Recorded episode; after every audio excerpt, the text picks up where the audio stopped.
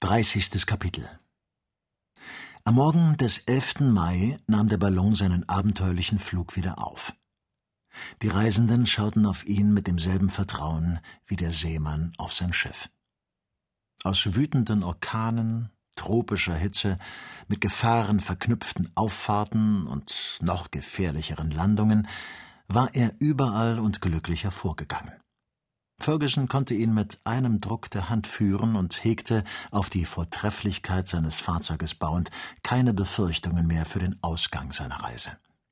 Die Klugheit nötigte ihn, in diesem Lande der Barbarei und des Fanatismus die strengsten Vorsichtsmaßregeln zu beobachten.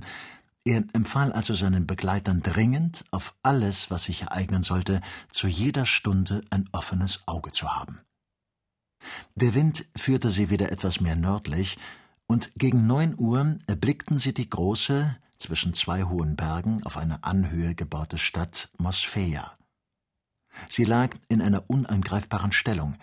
Eine enge, zwischen Morast und Gehölz hinlaufende Straße bildete den einzigen Zugang. In diesem Augenblick hielt ein Scheik, von einer berittenen Eskorte geleitet, in Gewänder von lebhaften Farben gekleidet, seinen Einzug in die Stadt – Trompetenbläser und Läufer, welche die auf seinen Weg gestreuten Zweige entfernten, gingen ihm voran.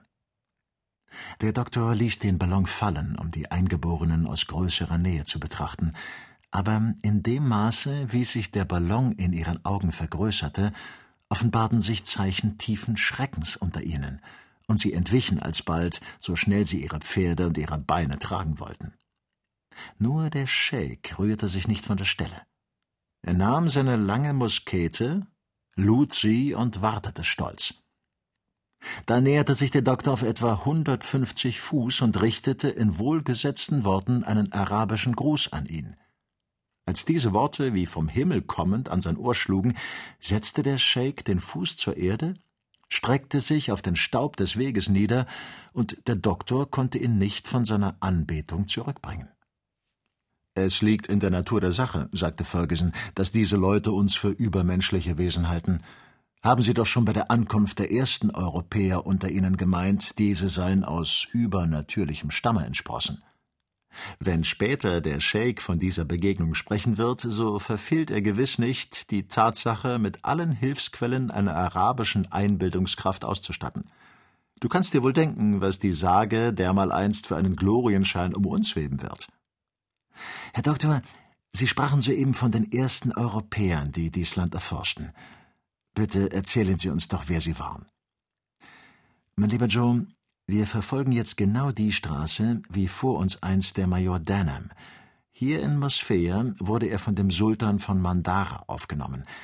Er hat Bornu verlassen, begleitete den Scheik auf einem Zuge gegen die Fellah-Tachs wohnte dem Angriff auf die Stadt bei, die mit ihren Pfeilgeschossen tapfer gegen die Kugeln der Araber Widerstand leistete und die Truppen des Scheiks zur Flucht nötigte.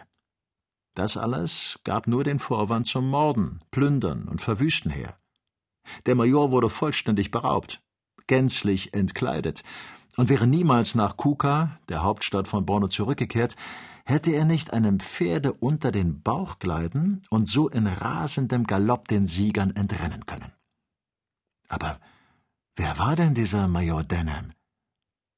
Ein unerschrockener Engländer, der von 1822 bis 1824 in Gesellschaft von Kapitän Clapperton und Dr. Dudney eine Expedition nach Borno befehligte. Im März brachen sie von Tripoli auf, gelangten nach Mursuk, der Hauptstadt von Fesan, und indem sie den Weg einschlugen, den später der Dr. Barth verfolgen sollte, um nach Europa zurückzukehren, kamen sie am 16. Februar 1823 in Kuka am Tschadsee an. Denham machte verschiedene Forschungsreisen nach Bornu, Mandara und den östlichen Ufern des Sees.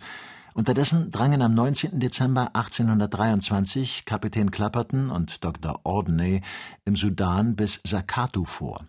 Und der letztere starb vor Mattigkeit und Erschöpfung in der Stadt Murmur. Dieser Teil Afrikas hat also die Wissenschaft manches Opfer gekostet? fragte Kennedy.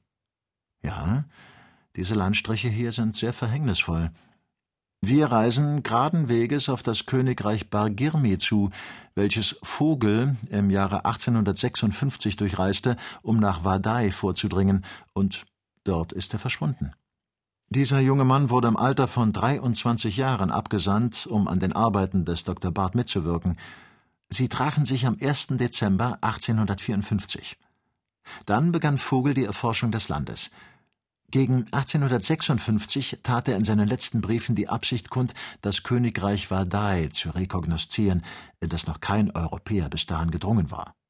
Es scheint, als sei er bis nach der Hauptstadt Vara gekommen, wo er nach einigen Berichten getötet wurde, nach anderen noch gefangen gehalten wird, weil er den Versuch gemacht hatte, einen der geheiligten Berge in der Umgegend zu besteigen. Man darf jedoch nicht den Tod der Reisenden als gewiss annehmen, denn das würde etwaige Forschungen nach ihnen überflüssig machen. Wie oft ist die Nachricht vom Tode des Dr. Barth offiziell verbreitet worden, und wie oft hat er eine gerechte Entrüstung darüber empfunden? So ist es auch leicht möglich, dass Vogel von dem Sultan des Wadai-Landes gefangen gehalten wird, der vielleicht ein Lösegeld für ihn zu erpressen hofft. Der Baron von Neymans wollte sich nach Wadai begeben, aber er starb im Jahre 1855 in Kairo. Bekanntlich hat sich jetzt Herr von Heuglin mit der von Leipzig abgesandten Expedition auf die Reise gemacht, um die Spuren Vogels zu entdecken. So werden wir demnächst über das Schicksal dieses interessanten jungen Reisenden Gewissheit erhalten. Mosfeia war schon lange am Horizont verschwunden, und jetzt entrollte Mandara unter den Reisenden seine wunderbare Fruchtbarkeit.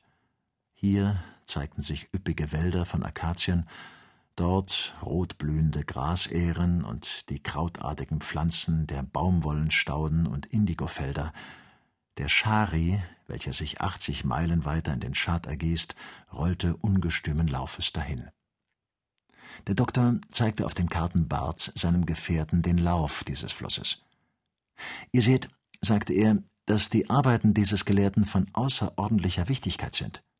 Wir steuern gegenwärtig gerade auf den Distrikt von Logum zu, und vielleicht auch sehen wir die Hauptstadt Karnak. Dort starb der arme Tool im Alter von kaum 22 Jahren. Es war dies ein junger Engländer, ein Fähnrich vom 80. Regiment, der sich einige Wochen zuvor dem Major Denham in Afrika angeschlossen hatte und hier so bald schon seinen Tod fand. Man kann mit Recht diese unermessliche Gegend den Kirchhof der Europäer nennen. Einige fünfzig Fuß lange Kanus schifften den Schari abwärts. Der Ballon, tausend Fuß von der Erde entfernt, zog nur in geringem Maße die Aufmerksamkeit der Eingeborenen auf sich. Der Wind, welcher bis jetzt ziemlich kräftig geweht hatte, begann mehr und mehr abzunehmen. Sollten wir noch einmal unter Windstille zu leiden haben, begann der Doktor. Tut nichts, Herr Ferguson. Wir haben weder Wassermangel noch die Wüste zu fürchten. Freilich, aber dafür wilde Völkerschaften. Dort taucht etwas auf, das einer Stadt ähnlich sieht, meldete Joe. Das ist Karnak. Das letzte Wehen des Windes führt uns dahin und wir werden einen genauen Plan der Stadt aufnehmen können. Sollten wir uns nicht noch mehr nähern? fragte Kennedy. Nichts leichter als das, Dick. Wir schweben gerade über der Stadt. Ich werde mir erlauben, den Hahn des Knallgasgebläses ein wenig zuzudrehen, und wir senken uns sofort. Victoria hielt eine halbe Stunde später unbeweglich in einer Höhe von 200 Fuß über dem Boden. Wir sind hier nicht so weit von Karnak entfernt, als ein Mann im Knopf der St. Paulskirche es von London sein würde. Wir können uns jetzt bequem umsehen. Was ist das für ein Gehämmer? Man hört es überall. Joe schaute aufmerksam hinunter und entdeckte bald, dass das Geräusch von Webern herrührte, die unter freiem Himmel an ungeheuren Baumstämmen ihre Gewebe aufgespannt hatten. Die Hauptstadt von Logum ließ sich jetzt in ihrem ganzen Umfang wie auf einem ausgerollten Plan überschauen. Es war eine wirkliche Stadt mit Häusereien und ziemlich breiten Straßen. Mitten auf einem großen Platz wurde gerade Sklavenmarkt abgehalten, es war ein großer Zudrang von Käufern, denn die Mandaraninnen, die durch äußerst kleine Hände und Füße bekannt sind, werden sehr gesucht und vorteilhaft verkauft. Beim Anblick des Ballons Victoria spielte von neuem die so oft beobachtete Szene. Zuerst erhob sich Geschrei, und dann das höchste Staunen. Jeder ließ sein Geschäft im Stich und unterbrach seine Arbeit, um hinaufzuschauen. Endlich hörte der Lärm auf, die Reisenden hielten sich unbeweglich und schauten mit Interesse auf all die Merkwürdigkeiten dieser seltsamen Stadt. Der Ballon senkte sich sogar bis auf sechzig Fuß vom Erdboden herab. Nun trat der Gouverneur von Logum aus seinem Hause. Eine grüne Fahne wurde entfaltet, und die Musikanten bliesen auf den Büffelhörnern, als wenn die Gewalt ihrer Töne alles sprengen könne, nur ihre Lungen nicht. Die Menge versammelte sich um den Gouverneur. Samuel Ferguson suchte sich Gehör zu verschaffen, aber es war unmöglich. Das Volk hatte ein stolzes und kluges Aussehen. Überall begegnete der Blick hohen Stirnen, gelocktem Haar und fast adlerartig gebogenen Nasen. Gegenwärtig hatte die Anwesenheit von Victoria alle Einwohner in große Verwirrung gesetzt. Man sah Reiter nach allen Richtungen sprengen, und bald bemerkten die Reisenden, dass die Truppen des Gouverneurs sich versammelten, um einen vermeintlichen Feind zu bekämpfen. Es half Joe nichts, dass er mit buntfarbigen Taschentüchern winkte. Alle derartigen Verständigungsversuche blieben erfolglos. Indessen hatte der Scheik, von seinem Hofe umgeben, Schweigen geboten und richtete an die Reisenden eine Rede, die nur den einen Fehler hatte, dass diejenigen, für welche sie bestimmt war, kein Wort davon verstanden. Es war eine Art Arabisch mit Bagirmi-Sprache gemischt. Der Doktor erriet jedoch aus der allgemein verständlichen Sprache der Gebärden, dass man die ausdrückliche Aufforderung des Abzugs an ihn richtete. Gern wäre er diesem Begehren auch nachgekommen, aber infolge der Windstille konnte man nicht daran denken. Die unbewegliche Haltung des Ballons erbitterte den Gouverneur, und seine Hofbeamten begannen ein ohrenzerreißendes Geheul, um das Ungeheuer zur Flucht zu nötigen.